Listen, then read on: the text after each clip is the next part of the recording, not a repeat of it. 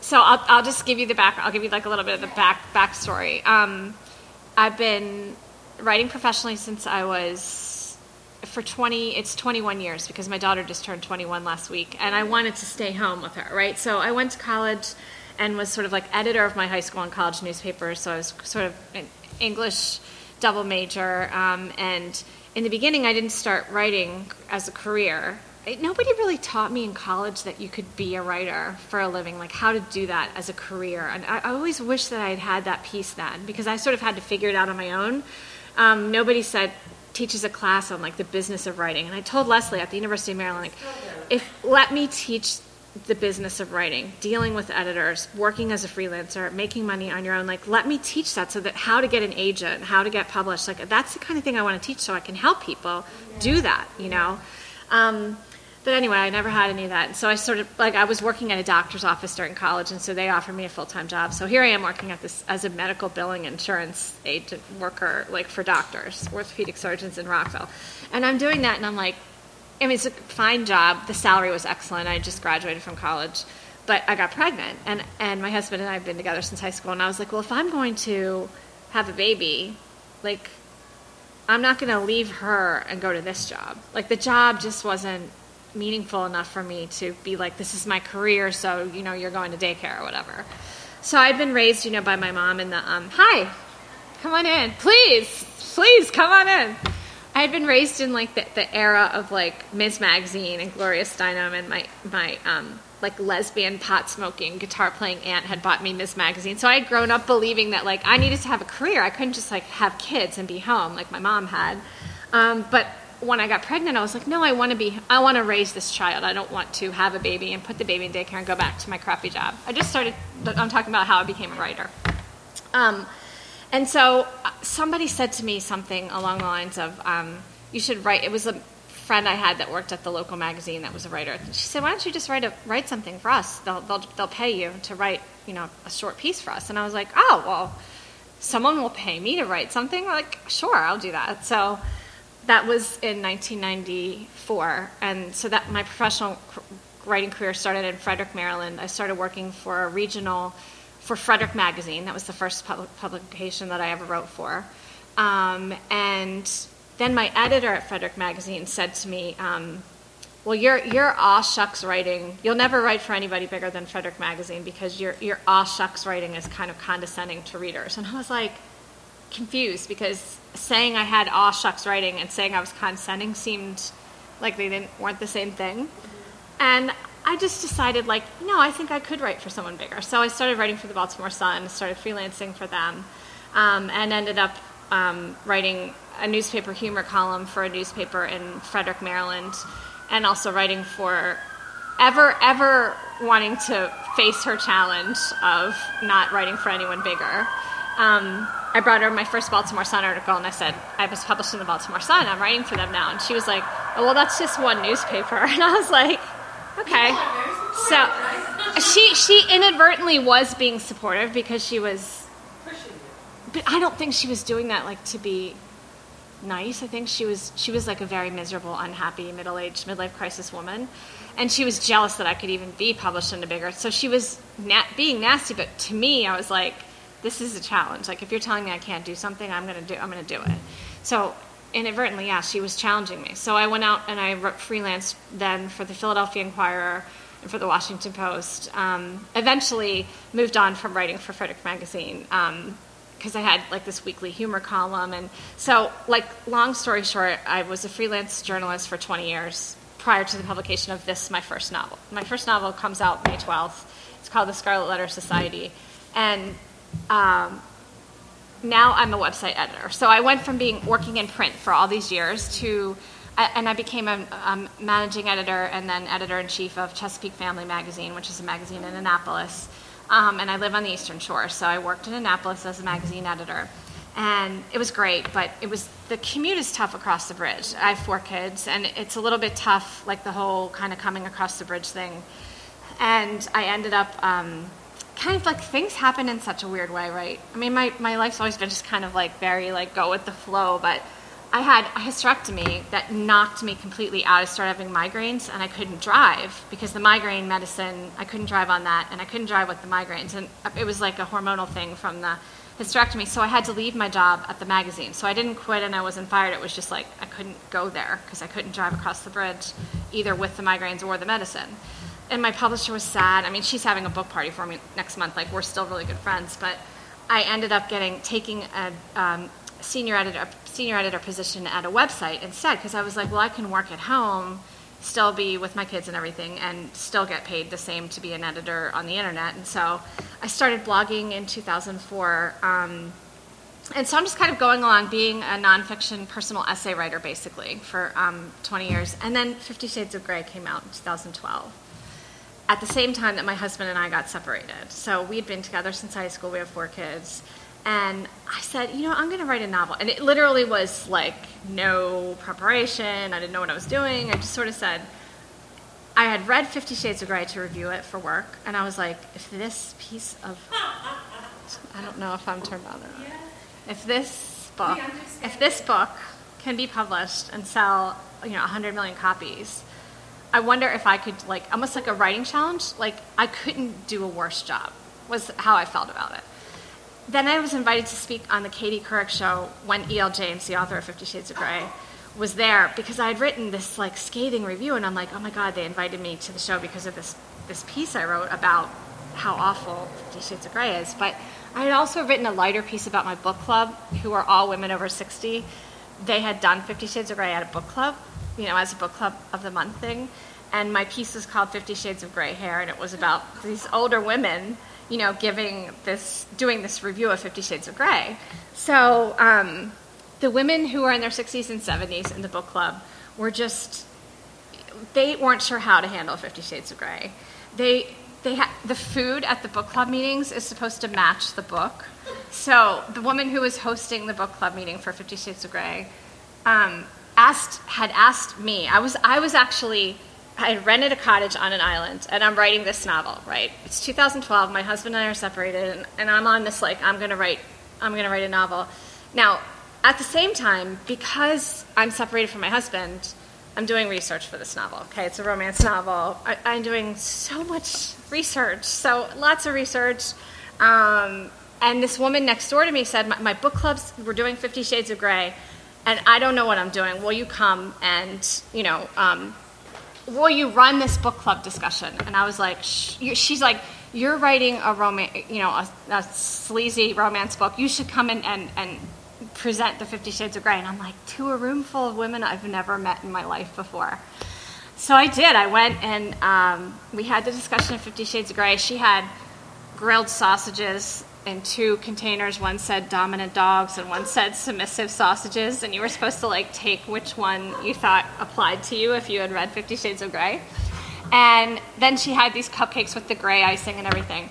And the piece that I wrote about these women reviewing Fifty Shades of Grey was then called Fifty Shades of Grey Hair. And the Katie Couric Show found that post and invited me to come to New York. And I got to meet uh, E.L. James and they hadn't read the scathing review I wrote of Fifty Shades of Grey. They just happened upon this blog post that I wrote about these women in their 60s and 70s reviewing this romance book when they're not really traditionally used to talking about a, a novel like that. So you have these women sitting around, and it was like, and of course, once everyone starts drinking enough wine, they'll talk about anything. So you had women talking about, I mean, it was ridiculous. It was like, well, I remember the first time I was tied up, you know, and I'm like, oh my God. And so it was just like, this is hysterical. But um, basically, my goal with the book was if Fifty Shades of Grey can do this, I've been a journalist for 20 years, I've been a professional writer for 20 years, I can't do a worse job. So I wrote the book proposal up, and I found 25 literary agents in New York who, who represent commercial women's fiction, which is what this is called.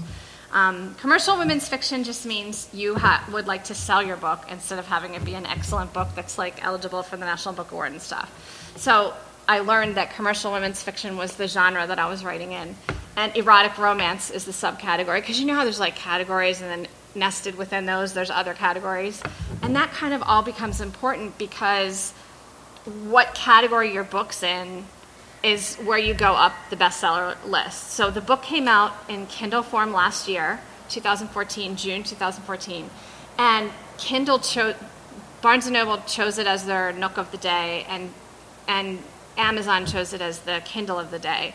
And so it started going up the bestseller chart because it was highlighted by Barnes and Noble and Amazon. And the day that that happened, I'm like all excited. I'm like, yay, my, my, my ebook is selling, you know, because um, I had landed an agent and a publisher, but that didn't really mean the book was going to be printed yet, because kind of the new format seems to be we'll put your book out in the digital format, and then if people buy it, like a lot of people buy it, then we'll print it. So that, and that's exactly what happened with my book. Um, this book comes out in print May 12th. Um, this, these are advanced copies that I have today.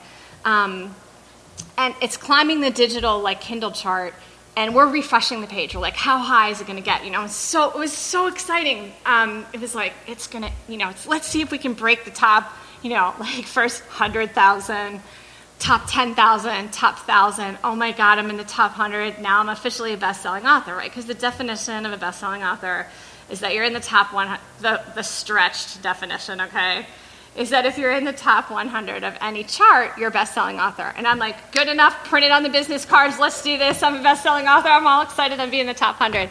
And at the top of the, that list, erotic romance on the Kindle romance bestsellers list, is Sylvia Day, who is who came out after Fifty Shades of Grey. So in romance writing, you have Fifty Shades of Grey shattering everything in 2012 with that trilogy. And so the top the top of that chart is but now Sylvia Day is like the hot new thing, right? It's like the next thing. So if you look at the chart, it's like Sylvia Day number one, two, three, and then E.L. James number four, five, six, seven, because it was her three books and her box set. And I landed at number eight, and I'm like, oh my god, I just landed at number eight under like Sylvia Day times three, E.L. James times four, and I'm at number eight, and I'm so happy. I, I screenshot it and like put it on my author page. Number eight bestseller, yay! Um, and then my publisher calls me from New York and he's like, You got to refresh your page. So I refreshed the page and the book had jumped above all the Fifty Shades of Grey to land at number four. And I never, I never went higher than four, but I did top all the Fifty Shades of Grey. And I was like, Oh, I couldn't believe it. And so then they decided to print it. And so here it is in print. Like it just came this week in the mail. So I'm really excited about it. And like it's here in the bookstore if you want to get it. And after this, I have to go down and I'll sign copies to all the hordes of you that came to this session. um, but, you know, um, I'm just happy to be here today on this beautiful day in Baltimore because I'm happy that they still had this festival, and I'm happy that we're here celebrating literary arts. And I'm disappointed that my fellow panelists couldn't make it today because one was genuinely sick. Like, one girl was, two, yeah, two days ago said, I had to go to the ER, something's wrong with me, and then said she had to get her gallbladder removed. So she's actually going to surgery. So one was like tragically couldn't make it, Laura Kaye. And um, AC Arthur, who is an African American writer in downtown Baltimore, said she didn't want to come to the city. She just didn't want to come to the city. And I was like, oh, like, oh, so here I am by myself. I don't have panelists. I'm supposed to be leading a panel discussion, and there's no panelists. so it's wide open. You can ask me questions. We can talk about anything you want. Um, the journey to publication, romance writing.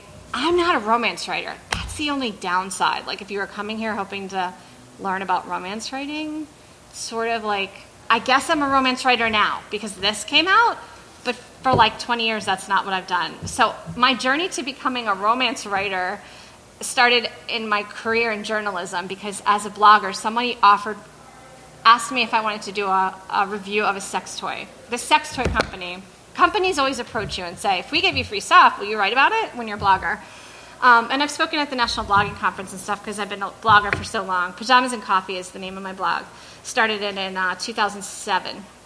So the sex toy company comes to me and they're like, "Hey, you want to write a review of a sex toy?" And I'm like, "I don't, I don't do sex toy reviews. I'm a humor writer and a journalist." And they were like, that's okay. You can still write a sex toy review if you're a journalist and a humor writer. Just write whatever you want. And I'm like, okay, well, it's not going to be a serious review of sex toys. I mean, it's going to be, I'm going to find something funny and I'm going to write about how it's funny. It's not going to be like, I'm not going to sell you vibrators, like, or whatever. They're like, no, no, no, no, no, no. You, all they care about is how many readers you have, right? So they said, pick out any sex toy you want from our company and we'll send it to you and you write about it. And I was like, okay. So I'm going through the sex toy company website going, oh my God, like, this is insane that these things exist. I had no idea. So I'm trying to pick something that will make for a humor piece versus like a legitimate like vibrator review, which I was like not doing. So I find this rubber ducky vibrator, and it's it literally is it's a it appears as a child a child's rubber ducky, and but it's a vibrator. He has like a pirate hat on. I think you can get him in different costumes. I don't know. I think I picked the pirate. I'm not sure. But the idea is that if you're a mom and you have this, your kids find your vibrator, it's a rubber ducky. So they won't be like, oh, we found this, what is this? And it's just this random, you know, rubber ducky that's lying around instead of, you know, like a crazy dildo or something, I guess. So I write the review of the sex toy, and it's called, my review ends up being called Fuck a Duck because how do you not call it Fuck a Duck, right? So I totally called it Fuck a Duck. And I ran it on my blog, and it went like mini viral. I'm not going to say like real viral, but it went like kind of mini viral because it was a humor piece. It wasn't like, and the sex toy company went insane. The like the traffic to their website went insane. They sold tons of vibrators, tons of they sold out of the rubber duckies, whatever. But I mean, I was writing about it from a humor perspective about how like I took it in the tub and I thought I drowned it and I was trying to like kind of give it like CPR to get like the water out of it. And I'm like I'm and then I'm like kind of like there's like a hole and I'm like kind of trying to get the water. I'm like sucking it. And so I'm like in my story is like I can't believe I'm giving a motherfucking blowjob to a motherfucking rubber duck. Like and so it was just it was just a light piece and and the sex toy company then came to me and said please write for us weekly. We want you to do a sex toy every week. And I'm like as far as I was concerned, that was like a one off. Like the writing about the sex, that was fun. Yay. Like I did something different, you know. But I was like, well, um, weekly. And they're like, yeah, we'll pay you, you know, you, all the free sex toys you want. And I'm like, oh my God, I got. you can give them away to your readers. And so all of a sudden, despite myself, I had hump day posts every Wednesday that were sex toy reviews from this, this sex toy company, and it just like kind of randomly happened. But I said to them, I will never write a series review. You're not going to see me write a review if that's what you want. Like I'm telling you, I'm never going to do this. So like, we don't care. We like having sold however many sex toys. We don't care what you write. Just put the link to our website in it. They didn't, you know. So I wrote. Um, I found a vibrator that you it wirelessly syncs to your iPod and vibrates to the beat of the music that you're playing. And I was like, I cannot believe that exists. So I wrote, you know, like, come on, feel the noise, of course, is the name of my piece there. And, and ended up doing, and, the, and then there's like inflatable farm animal sex toys. And I'm like, you've got to be kidding me. So I wrote, Mary had a little lamb. My name's Mary. And wrote, Mary had a little lamb. And obviously I'm not going to review like an inflatable sheep, but the re- what I did was I read all the reviews of the inflatable sheep of people who were really reviewing it, okay, like who used it, and I was like, this is hysterical. So I pick out like the 10 funniest reviews of the inflatable sheep, and I just run like the 10 best reviews of an inflatable sex toy sheep you will ever see, you know, anywhere, and that was like what my post was about. Um, then they had a, a Clone-A-Willy, which is actually a molding kit for you to get your partner's junk and you like mold it. My husband like took one for the team. I was like, listen, I'm gonna have to clone your Willie. it's for art. We're getting I'm getting paid. And he was like, oh my god. So I did the Clone-A-Willy thing, and the idea is that they, they make an actual replica like they will make a vibrator actual replica. And of course, the, in the news this week was that you can have your lover's ashes put into a dildo, and I was like, that would have been one I would have done totally. so I ended up writing all these sex reviews, and that was like that's not romance writing at all, right? So so far, I have zero experience writing romance. Right? I continue to be a journalist and a humor writer, and today my real job still is that I'm an editor of a website in Baltimore called Splice Today, um, and but 2012 came and Fifty Shades of Grey came out, and I was like, oh, God, even I could do a better job than that. So it was like it was a challenge. It was like it was like my writing professor had said to me, which she would in the day. Like you'd have to write a piece in the style of somebody, so you'd have to like read Hunter S. Thompson or like Tom Wolfe or whoever she picked, and you'd have to write a piece in their style. And I was like, well, I'm not going to write it in the style of of E.L. James, but but can I write a book with sex in it that's intelligently written for strong women? Who are not getting tied up, who are in control of their lives and in control of their bodies and so forth, and and craft a story around that. So it was that was the writing challenge that I kind of gave myself in 2012, and then I mean, I guess I can't say if it worked out or not because the book comes out in May 12th, so it's only an event. But it did well, and obviously in the Kindle thing to make it to number four was cool. Um, and now all of a sudden I'm a romance writer, and I'm like, whoa, like uh, that's not me. And so when I sold my book, my my book contract came and it said it's a two book contract, and I was like, what's the other book? I literally was like, I asked my agent and my publisher, I'm like, what's the other book? Like I was like excited to hear what it was, and they were like, well, you know, your next book, and I'm like, oh. I have to write another one. I mean, it's like they're so long, and like I've been writing a thousand words one time, like one, a thousand word pieces 500,000 words for 20 years, but like 60,000 more. But Like it's long, you know. I was like, I don't know if I want to do another book. And then I was just like, well, it's a contract for two books, so now I have to write another book. So I wrote the sequel to the Scarlet Letter Society. It's called The Scarlet Letter Scandal. It comes out in November. Um, because I was just like, okay, I guess that's my next writing challenge is now you have to write the next, you know, the next, the sequel to this. Um, and then the Maryland romance writers um, invited me to come speak to them. And so there's a group of real romance writers in Maryland, none of whom are here, despite my best efforts to have invited both of them. Um, and for those of you who came late, the other panelists didn't come. One had to have emergency surgery this week, and one didn't want to come to downtown Baltimore because can you just see how violent it is right now? So, what are you going to do? I tried to actually have real romance writers here, and I'm sorry to disappoint you that you're stuck with me, just this journalist. I mean, I was like, no one's going to come. And then these two were here in the front. I'm like, thank you both for coming. Like, I didn't know if anybody was going to come today at all. Um, and it was a panel discussion that I was supposed to lead, right? So it wasn't like me sitting there talking. That wasn't supposed to be what happened. So now I'm like, here I am. So why don't you guys tell me what you want to learn or hear about or talk about? Uh, That's a great question. And it actually goes right to what I'm supposed to be talking about today. So thank you for that. Um, my husband and I separated in 2012. Uh, the question is, was it hard to write a book with a happy ending when my husband and I had separated when I wrote when I wrote the novel? So in order to write the novel, I was out doing research. And when I say research, just trust me, it was very intensive, like amazing, awesome, really cool research. And because like I've been with my husband since high school, so this wasn't getting written if I was like Miss 30 year married with four kids lady. And this only happened because I was separated and I was out dating and like being crazy and stuff for the first time ever because like I married my high school sweetheart and like had four kids. So I wrote the ending of the book, turned it into my agent in New York. Um, and she was like, "Oh, I hate to tell you this, but you're gonna have to change the ending." And I was like, "Well, why?" And she's like, "Your ending's like it's not a happy ending." And I'm like, "Okay, well, every book doesn't have to have a happy ending, okay? Why do we have to have every book have a happy ending? I mean, it's like a neutral ending. It's not like a sad ending. No one dies." And she's like, "I'll tell you what. You can leave the ending the way it is, but if I sell your film rights, they're going to change your ending." So you decide right now if you, because she's selling the film rights, and and she's like, you decide if you want to make the happy ending to this story, or if you want like some producer in LA to make the happy ending to your story. And I was like, oh no, I'll do, it. I, I, will do it, I'll do it. Um, so in the meantime, after like counseling and all the stuff, my husband and I get back together. In the time that it's been now turned in, and she's come back to me and said, you have to change the ending.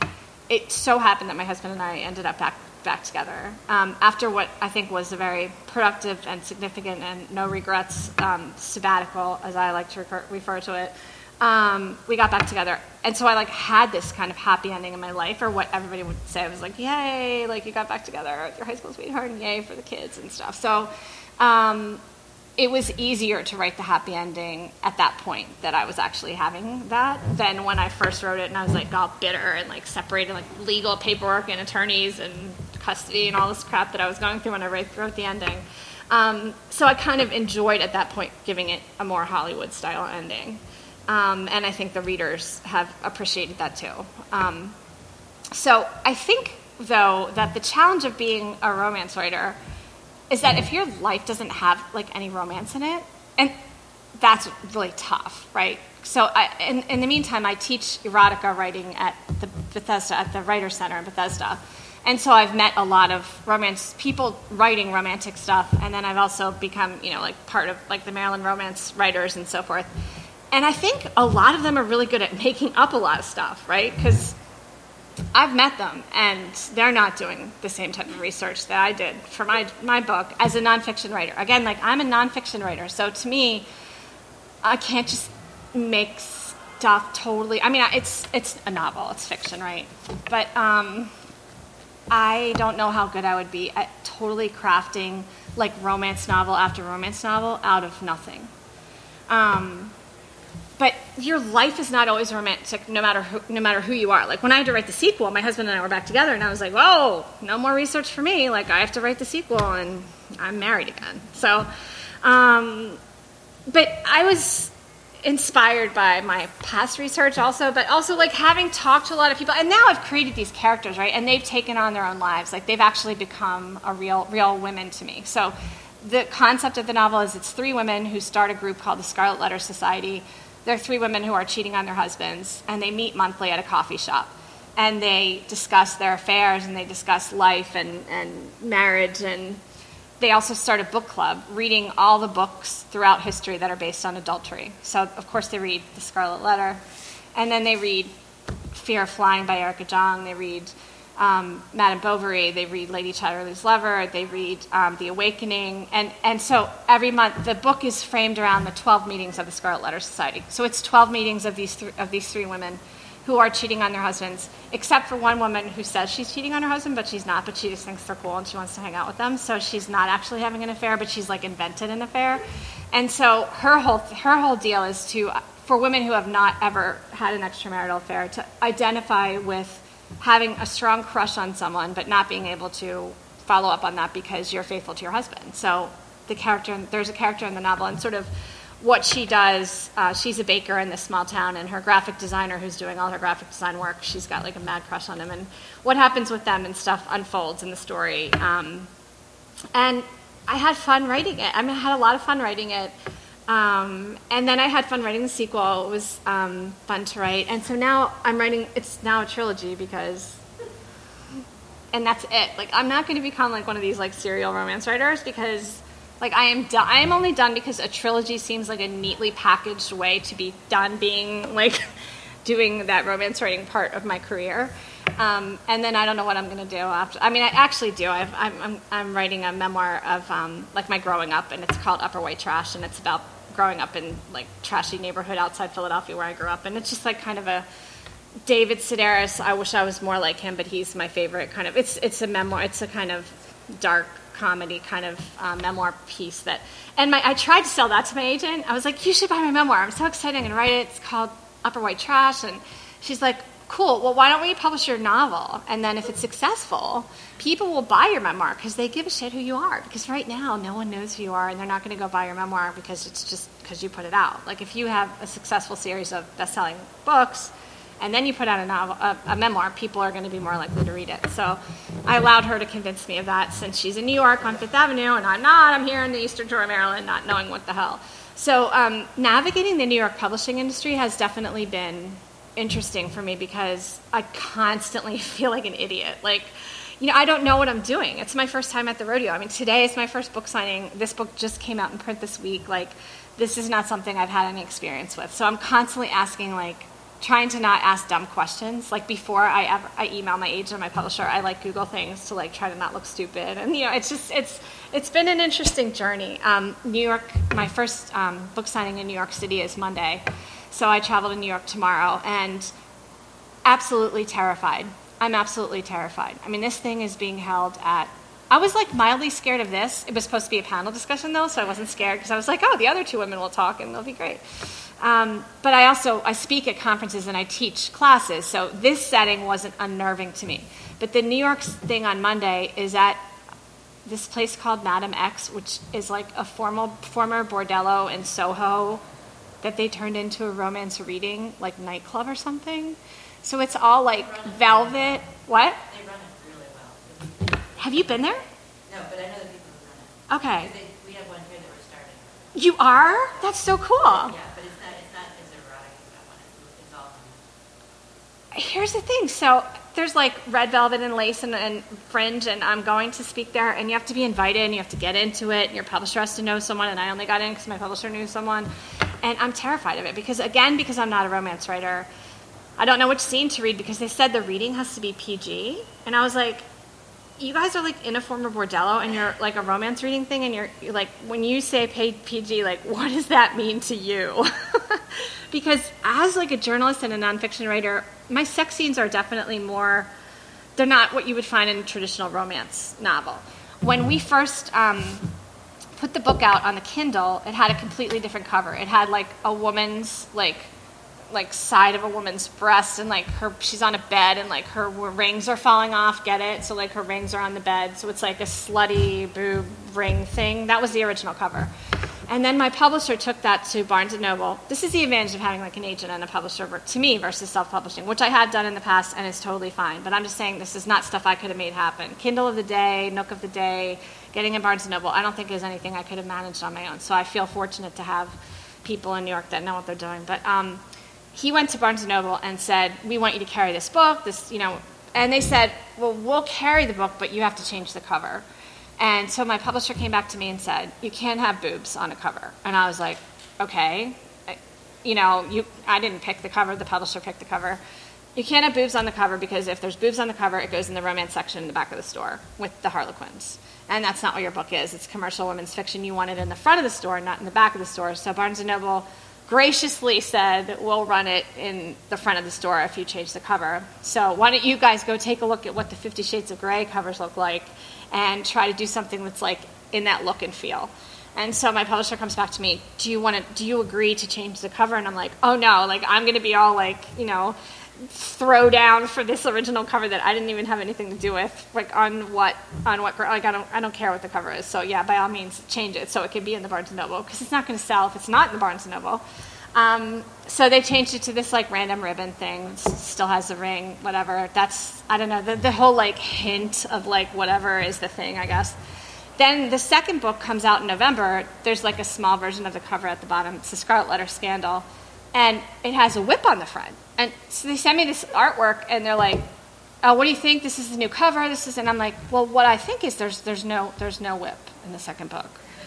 And I said I said I felt like a Starbucks barista. I was like, "Would you like me to add whip?" So I like went back and wrote in like a whip in this one scene, which was very easily done because it was like a masquerade ball, and like she's with the Phantom of the Opera, and I'm like, he could totally have a whip. We'll just is that on? Oh my gosh, I didn't even know. I wonder if this is being recorded. I hope not. All right. The rubber ducky's not in my book, but the whip is in my second book now. I don't know. The second book is about, because then I was like, what is the second book going to be about? Like, this book was done. I turned it in. I was like, yay. I heard it was 60,000 word minimum to write a novel. And literally on my computer, I was like, 60,000 words at the end. Like, I was done. Writing a novel is hard the only way I got this both my novels done, and I'll do my third one, is there's this thing on Twitter called 1K One Hour. Is anybody a writer that's familiar with this? The hashtag is 1K1HR. And it's just that you'll write a thousand words in an hour. And somebody told me, somebody at the Romance Writers Association or whatever told me about it. And it basically means writers all get on and they say they're going to do a 1K one hour. And you start it, like, say, at the top of the hour. Somebody says, Who wants to do a 1K one hour? And the challenge is to write a thousand words in an hour. And I was like, that's cool. I mean, I can't write 60,000 words in a row, but I can write 1,000 words in an hour. So you also can't really write 60,000 words in 60 like straight hours because it kind of doesn't work that way. But I would do it when I was like stuck. Like when I was like, I don't know what comes next in my story. I would go and I would do a 1K thing, and it really helped me get past the idea of how many words you have left. Because when you get to like 30,000, when you get like halfway done the novel, like I remember being like, oh, it's only halfway done. Like, oh, I mean, it took me six months total to write the novel, but um, the 1K one hour thing really helped me because breaking down the word count for me was a good way. As someone who writes a thousand words all the time, I can always write a thousand words. I can't write. I can't handle the idea of writing twenty thousand words or forty thousand or sixty thousand, but a thousand words, like I could do that anytime. So I literally broke the novel, especially the second novel, which I had better outlined, and I just had a writing schedule, and it was like, how many thousand are you going to do this week? And it was just like all broken down. So that really helped. Um, and does anyone else have any other questions? I'll try to stop talking for like one minute because questions. Tell me why you came to this session, like what you hope to hear from it or learn from it. Does anybody, are you guys like, are any of you a romance writer? Are you a romance writer for real? You want to come up and be the?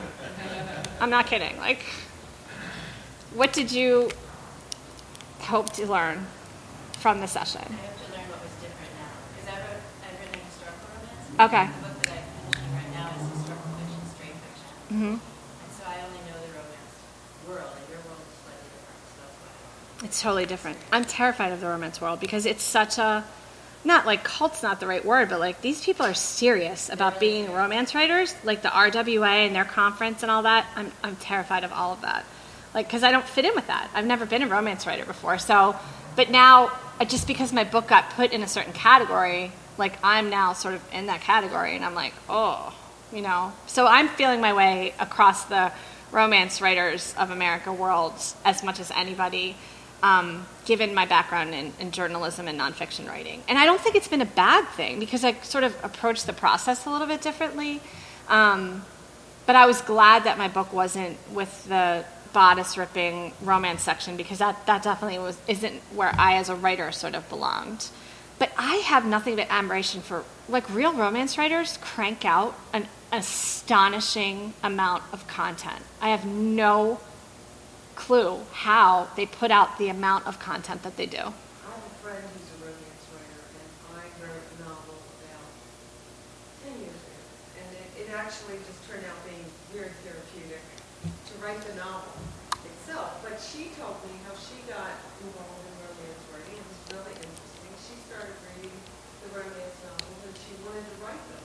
So she, she's very analytical. She's been a full-time writer for a long time, and she made a grid, and she realized Yeah. each chapter had basically three segments. It's a formula. yeah, and she assigned a, a symbol to each. So there was a heart, and there was a question mark, and there was an exclamation point. Wow, that's really neat. Yeah, and she made up this whole grid, and you know she put all the symbols, and she said, okay, every chapter has blah blah blah blah blah blah. It's this many chapters, and so she started. She came up with an idea for a story, and she started writing, and that's that's how she would analyze her chapters. She'd say, oh, I need more heart, or I need more exclamation point, and she cranks them out. I mean, that is the scientific, like, approach to romance writing. I think is an excellent idea. Two of the most successful romance authors quit their lawyer jobs. That's how organized they are. And you hear them talk, and it's the entire, you know, they're- they have a system. It's a formula. Yeah, and they, and then, you know, and they brought the system over from when they had to study briefs and. You know, that detailed. Yeah, I mean, and it, these are intelligent, intelligent women writers writing this stuff versus because there's a lot of crappy romance out there, Well, like a massive volumes. each other. And what I found on the literary side is that people are more likely to backbite you and talk ill about you than the romance people are. The romance people are like, you know, lifting up lifts all our boats. Yeah, that's not, that's that's actually really good to hear. I mean, I'm glad to hear that. I'm scared to death because they're like the unknown, though, for me. Like, you know. Yeah, I'm scared Oh my God, I know, right? Like, I, I went to look at that, la- the thing I'm speaking at on Monday in New York City is like that Lady Jane Salon thing, and I looked at like their past like photo albums, and I was like, oh my God, like, I don't, I mean, they had like, like feathers in their hair and like, like red leather, like bustiers and stuff, and I was like, totally not happening. I know, but like, that's just not me. Like, I can't, I mean, it's not me, it's not my book, it's not like, it's just not who I am. Like, I can't even. I don't know. So I'm, I'm intimidated by how romance writers look too, a lot of them.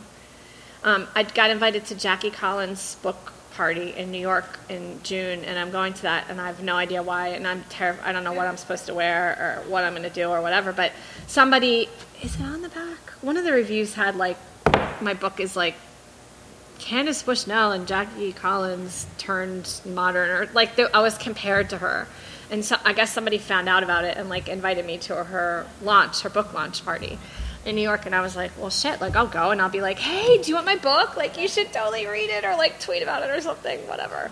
Um, but it's intimidating. I mean, I don't know what I'm doing. I'm like navigating. It's sort of like you know, my therapist because I totally have one is like telling me that you have to do this thing where like it's like you're driving the car and like you only worry about what the headlights are showing. And this is like t- kind of like on the guru kind of hippy dippy side, so I apologize. But um, she was like, you know, you can't look in the rearview mirror. This is kind of a good life thing, though. Not even really just with my book or this book, because today was my first of nine signings in six weeks, um, and I was freaking out about it. And she's like, okay, so you're driving the car and in the dark, and all you do is you worry about what's in the headlights. Like you don't worry about you know what's in the rearview mirror or what's beyond the headlights. You just try to do one thing at a time. You know, and I was like, yeah, that's awesome, That's so cool. So, and I was like, and don't text and drive, right? Because you don't want to be distracted when you're like trying to focus on what's in the headlights. So we talked about that, and um, you know, I'm definitely an, uh, a misfit in terms of romance writers. Again, which is why I was hoping my fellow panelists could shed more light on the real lives of romance writers. I think one thing that we wanted to cover as a group, though, um, I should like move to their chairs and like talk like them, like when I'm, I can pretend I'm someone else or something. but we were talking about like as mothers. I mean, we all have kids. It's really hard to like put your kids on the bus and then go sit down and write a chapter in a romance novel, right? Because you just like I'm in real life, you know, I'm like, all right, I have to let the dog out. I'm to get a quick load of laundry and maybe empty the dishwasher. Like, you're very distracted by like the daily trappings of your normal life. Like, you're raising kids, you're, you're running a household or doing whatever. Um, for me, I, I've answered that by when my husband and I were separated and I wrote this first novel. I had a place of my own for the first time. I had like that kind of room of my own space, and I never had that in my whole life because I went right from college to getting married. So having the cottage on an island that you take a drawbridge to, there's no phone signal, there's no nothing where I wrote this novel. Like once I was writing in that place, there was no not going back to that. So for the second novel, I rented. Although my husband and I were back together, I rented a, uh, an island, waterfront island cottage again, for the purpose of writing the novel. And this summer, I have it for July and August to write the third novel, um, because that place of your own thing is very necessary for me, for at least in my life as a mom of four, and uh, and, a, and an editor for a website. Very distracting for me to be around the internet because I work on the internet. I, I haven't. I don't know when I'll be able to quit my real job if I ever will, but right now I still have a job every day, and it's to edit and publish and social media the stories that I have. Um, my publisher is Russ Smith, um, the owner of Splice Today. He used to own the City Paper in Baltimore. Sold it, then uh, founded the New York Press, then sold that, and then opened the website where I'm the senior editor now. So I actually have a, a, jo- a job, and I can't, when I wake up in the morning and I get on the internet, it's to work. So uh, making it even more difficult to be like, I'm going to, you know what, I'm going to delve into that that masquerade party sex scene right now because you know and i'm like living in this like subdivision where there's like a house being built across the street and i'm just like no it's not going to happen. Like to me you've got to create some kind of separate space for yourself.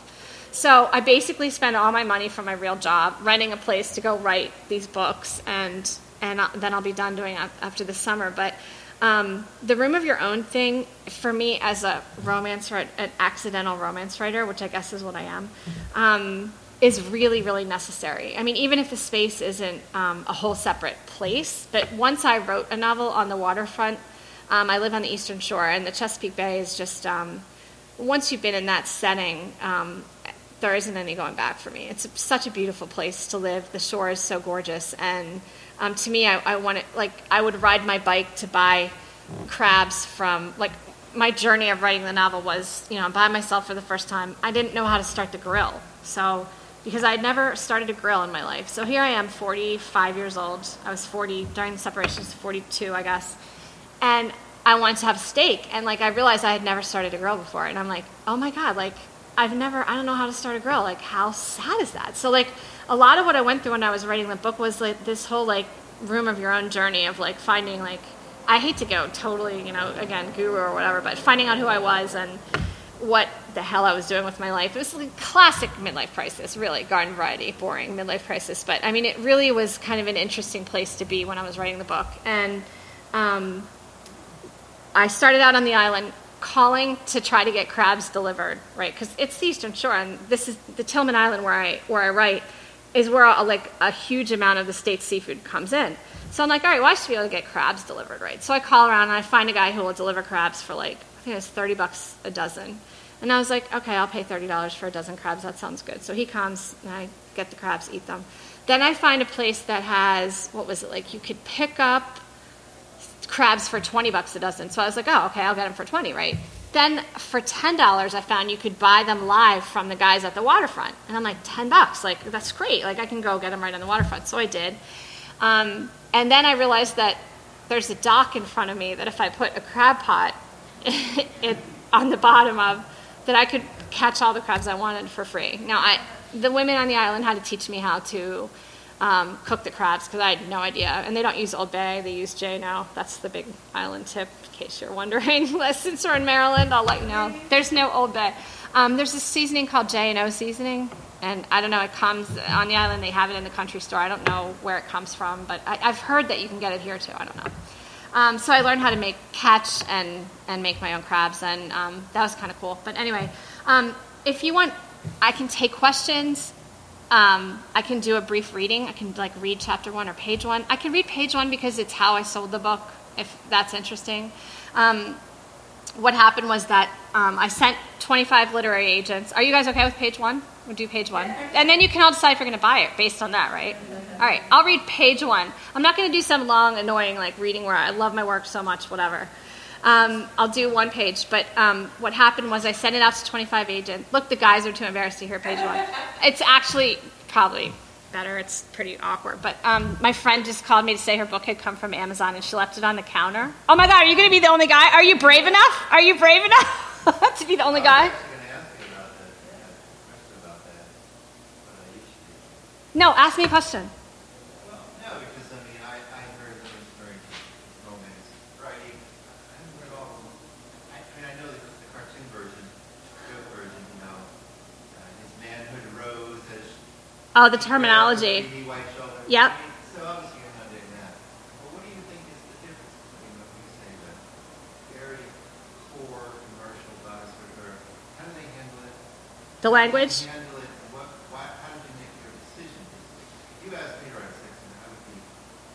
this screen, I wouldn't even notice. Okay. How did you work that out? That's a great question. And so I didn't know what I was doing. I wrote I wrote the sex scenes very honestly because as a journalist, I, I I'm a reporter, so they were written in word. I didn't like create like mysterious unicorn language around what we were going to call things. Um, and so I actually ended up writing a piece, a piece called um, "Deleted Pussy" because my agent went through and deleted the word "pussy" from my document and said like, "Yeah, that word you can't use that word."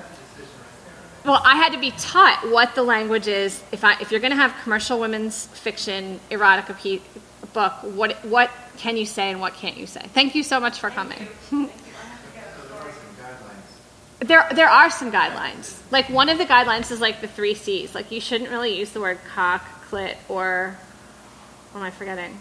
Or, or clit, cock, and cunt. Sorry to have to use that in conversation, but those um, three words, no nos, like just not happening. They're not going in the front of the Barnes and Noble. So, like I made decisions based on putting the putting out of a commercial women's literature book that would be acceptable in the front of the Barnes and Noble, right? So now we know that we can't say cunt or cock or pussy. So, but we still have to call everything something now, and I'm like, oh God, right? So, actually, I I think I I blogged about it and I said, "Where do you guys like? Where do you get your words for things?" And I did some research on like how how do romance writers approach the language of body parts, right? Because you don't want it to read like like it's being written by a physician, and you don't want it to be read like it's being written by uh, like a porn star or something, right? You want to be somewhere in between, like porn star and physician. So, um, and it's a challenge. It's definitely a challenge. So, you know, I, I um, I used word like I was okay with the word erection, for example. I was like, okay, I feel like that word is a fair word. It's not too icky because you don't want to get icky. You know, like some words just feel icky. You know, and so I tried to stay f- away from any words that. There's actually been studies done on like what words are okay and not okay in commercial fiction versus romance writing and all this stuff. And then there's a um, like 1,000 things to call a vagina like website that I went to.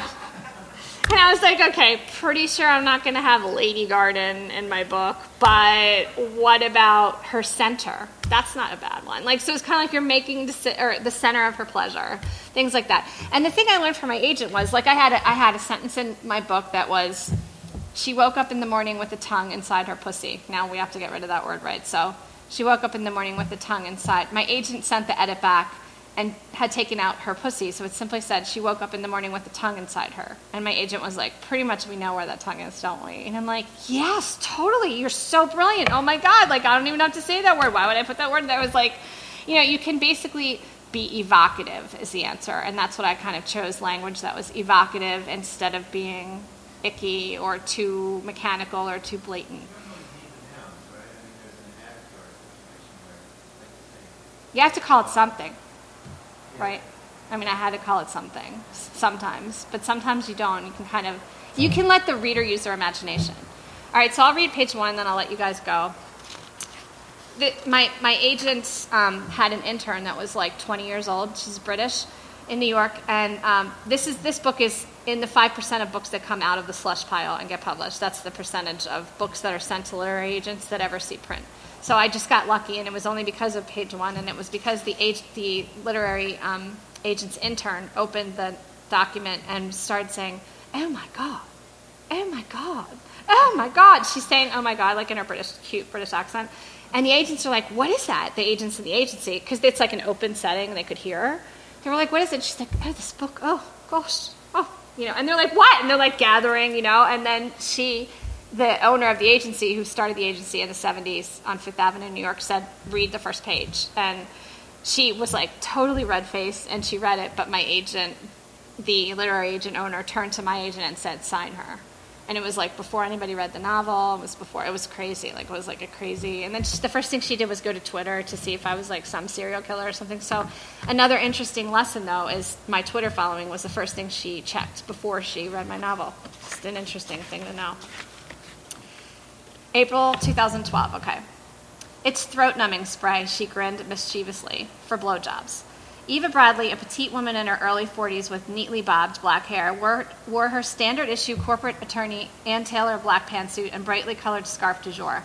She'd taken a small box from her coach purse, removed a brown bottle, and placed it in the middle of the coffee shop's table with a dramatic, near jazz hands level flourish. The small glass bottle landed thonk in the middle of the monthly invitation, accidentally hitting a bullseye on the giant red letter A watermarked on the page.